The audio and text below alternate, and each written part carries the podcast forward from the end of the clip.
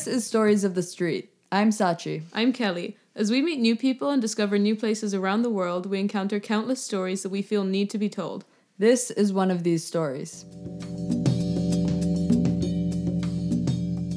I study jazz voice in the faculty program at McGill University, and I technically have a minor in composition. Just need to get through some prereqs, and then I'll be doing that too.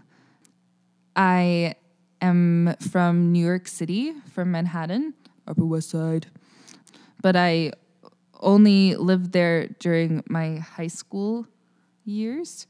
And I grew up in New Jersey, Bergen County, for anyone who knows anything about the armpit of America. And I was also born in Florida. I also was born.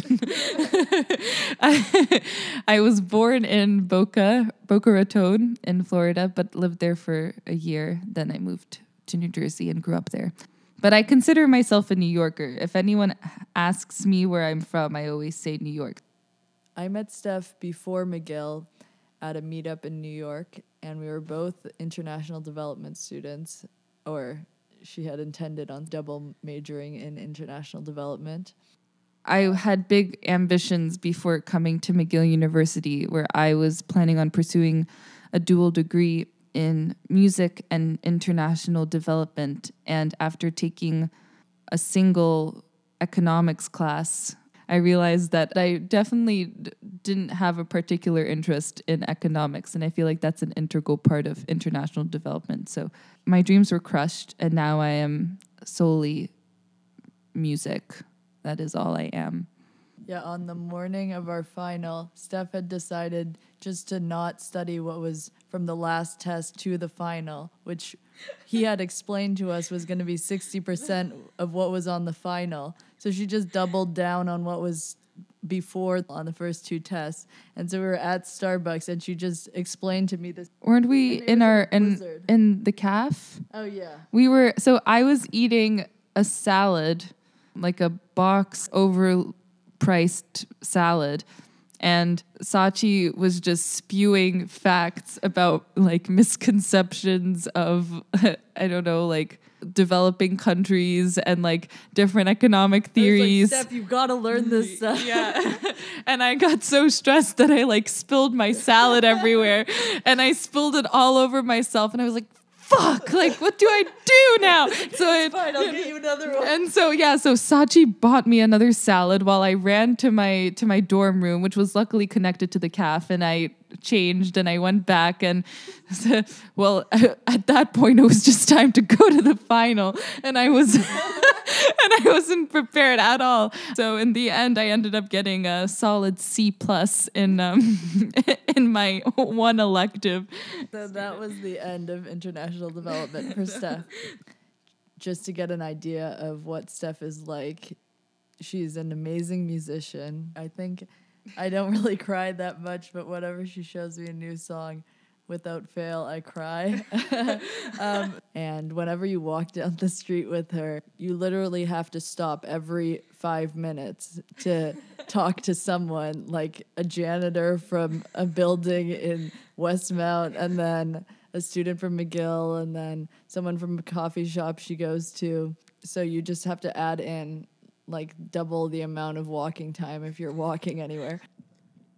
I met Steph through Sachi, so I hung out with you a few times. And then I think the first time I really got to know you was on Valentine's Day last year. Sachi was supposed to... It's not what it sounds like. Sachi had planned to hang out with Steph on Valentine's Day just as friends. But for whatever reason, Sachi couldn't or didn't want to. And she put me forward instead, so you tend to do that sometimes. So Steph and I went to Anti Cafe on Valentine's Day and had a number of hot chocolates and biscuits and whatever was at Anti Cafe, for those of you who know it. And can you tell us a bit about your music? Yeah, so I'm a singer and I play piano. I grew up as a classical pianist, so I started playing at around the age of 5. And I went to a specialized music high school in New York called Special Music School. True story. It was a new high school. I was part of the first graduating class, and there were only 50 people per grade, and we were located in the basement of this huge complex. But I studied classical piano there and some composition until I decided that I wanted to do jazz. So I had gone to a summer camp in Maine, Maine Jazz Camp. all the places that I've discovered myself are very literal. Special Music School, Maine Jazz Camp. They're all very to the point. But I discovered my passion for singing. And I dropped piano my last year of high school, convinced my parents to let me risk everything to audition for universities for voice. And I luckily got into a few, including McGill, and that's where I decided to go. Now I write mostly. I write a lot of my own music, and it has a lot of classical influences just because that was a huge part of my life. And obviously jazz, and also very inspired by folk, huge folk fan. Sachi and I both love Joan Baez a lot, love Joni Mitchell, Bob Dylan, you know, all those people. So yeah, a lot of my music is inspired by that too. Yeah, I'm kind of just writing and playing mostly. What other projects are you working on outside of your degree? Well, when it comes to writing my music, I'm working on an album right now called Seasons, and it's just about, well, the seasons. It's 5 movements. So the first movement is like an overture. It's like, seasons! This is what the album's about. And then it's, I mean, you could guess, it's winter, spring, summer, and fall. But I basically talk about developing throughout the year and coming to terms with yourself and having it restart again each year. And it's kind of like a cyclical process, but it's also a linear one too, because you're constantly evolving. I've realized that we all progress in a very linear but cyclical fashion. And it's just a cool thing to talk about. Oh, other projects besides that. It's not really a project, but I've started to co-host morning shows on CKUT. Sometimes I would bring in musicians to interview them. Kind of have slacked off, not gonna lie. That makes sense, since the show you host is at 6 a.m. on a Monday. Well, it's at 7. Okay. I mean, some people could do it. Others, like myself, it's hard to get up. And when I do get up, I'm not really up. But sometimes it works out well. I love radio though, and I love podcasts and all of that stuff. Auditory entertainment. Steph also does some like improv. Yeah, I've been really getting into free improv, which is basically, it could be a subsect of anything really, but it's more widely known as a subsect of jazz, where it's kind of just a very limitless way of improvising. You're still given boundaries and sets of rules sometimes, or just instrumentation will change. There are always some boundaries. I mean, there are boundaries in anything really, but it's basically just a very fun way to express yourself without having like harmonic or rhythmic boundaries. And so I've done a few performances with this thing called the Element Choir. It's a free improv choir where we're given conduction cues, which are basically just hand movements that indicate what you're supposed to be doing. So an example of a conduction cue would be putting your palm out to the choir, and that just means sing any pitch that you want. So that's a conduction cue. It's just making a bunch of weird sounds and not really giving a shit about what happens. And it's very liberating and very freeing, but also very educational. And I feel like I've been applying it a lot to my improvisation at conservatory, which is a more traditional way of improvising over harmonic changes and forms of songs and stuff. Another thing that I've started this year is I've started like a DIY venue in my own living room, which I have appropriately named the living room. And it's basically just me gathering an assortment of local artists, from painting to music to poetry to dance. And that's really, really fun and gratifying. I think it's really an amazing project in the sense that you're building a community, and every time you host events and you allow artists to come into your living room and perform, you always get new people coming in, and most of them you don't know normally, right? Or it's a lot of strangers, or it's a really open space for anyone. And I think that's really interesting because I don't know anyone else who's done something like that. Yeah. There was one event where I had no idea who was in my apartment. It was the Plastic Waistband, which is like a contemporary jazz ensemble. And then a bunch of strangers showed up, which was really fun and exciting. It was just very eye-opening to see how much of Montreal I don't know, you know? My dad in New York would always host rooftop concerts because he lived in like a penthouse. That's what it's called. I was like, penthouse. He lived in a penthouse. He lives in one. But it was just really inspiring to see so many of his close friends show up and just dedicate their night and their time to music. I wasn't expecting to be in a community immediately where I would be with people who would want to always dedicate their free time to music. And I know that's ironic because I came to study music, but I am very, very grateful that I was able to use my own house and have people, and they are very open-minded and very open-hearted too, in the sense that they'll sit usually like pretty sober, to be honest, and just listen to music and watch people perform on a Friday night. I think that's a really beautiful experience and a very communal one. And I think it was less about me creating a tangible community where I see people that come into my apartment on Fridays and I see them outside, and now we're all best friends, you know, and going to water parks together. I think maybe it was less about that and creating communal vibes, you know, where it's like a communal energy of people who are dedicating themselves to a performance or to a piece of art, and just sharing that together in a very honest and human way, and having that resonate with them until the next living room event. And we were talking about what it meant to have a community like the living room. And I think I'm starting to realize that I think my goal was to share things that I am passionate about in a very honest way and in a very no-frills kind of way, where I'm just like, come to my home on Friday and listen to friends play, you know? And I think people really enjoy it.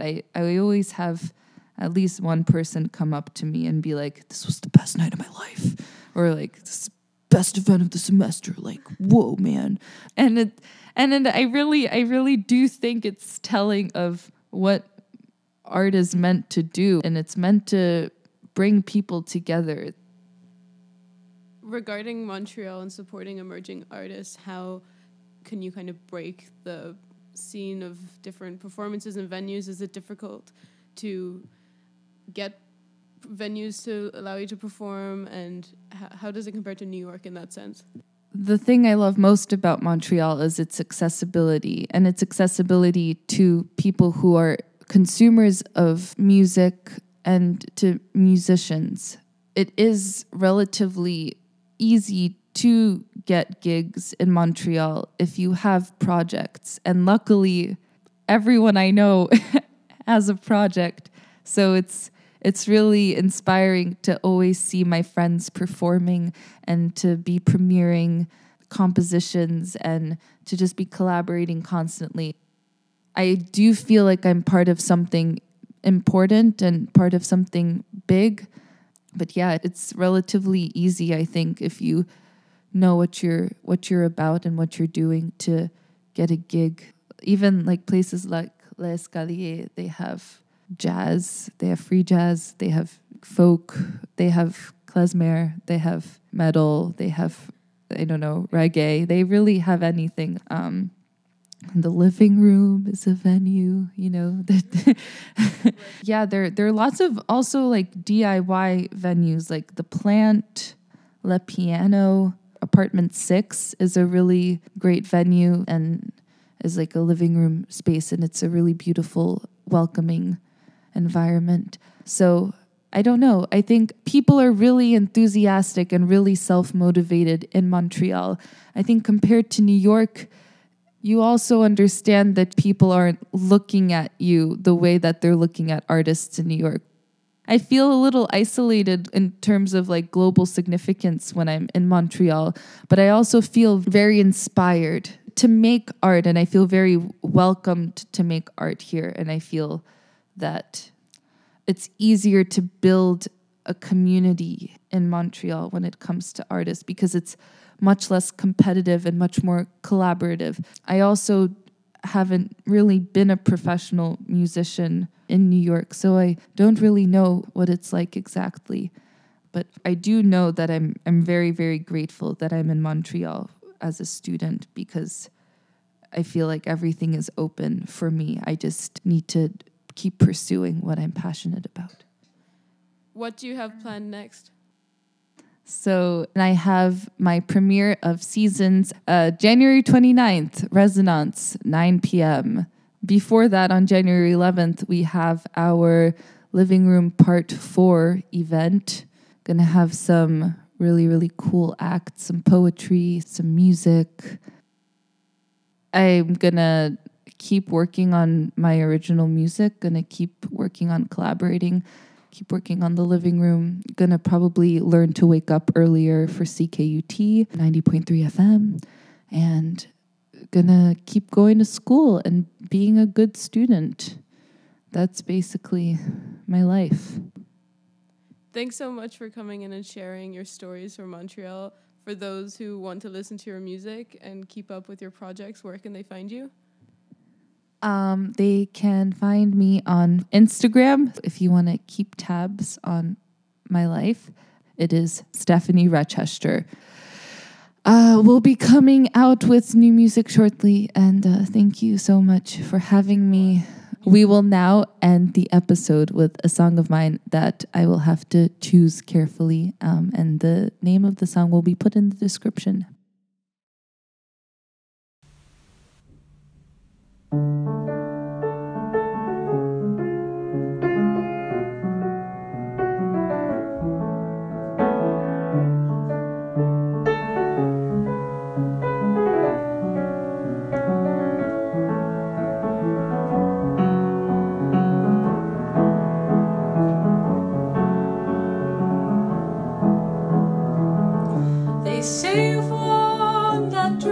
Too long now, where will you go?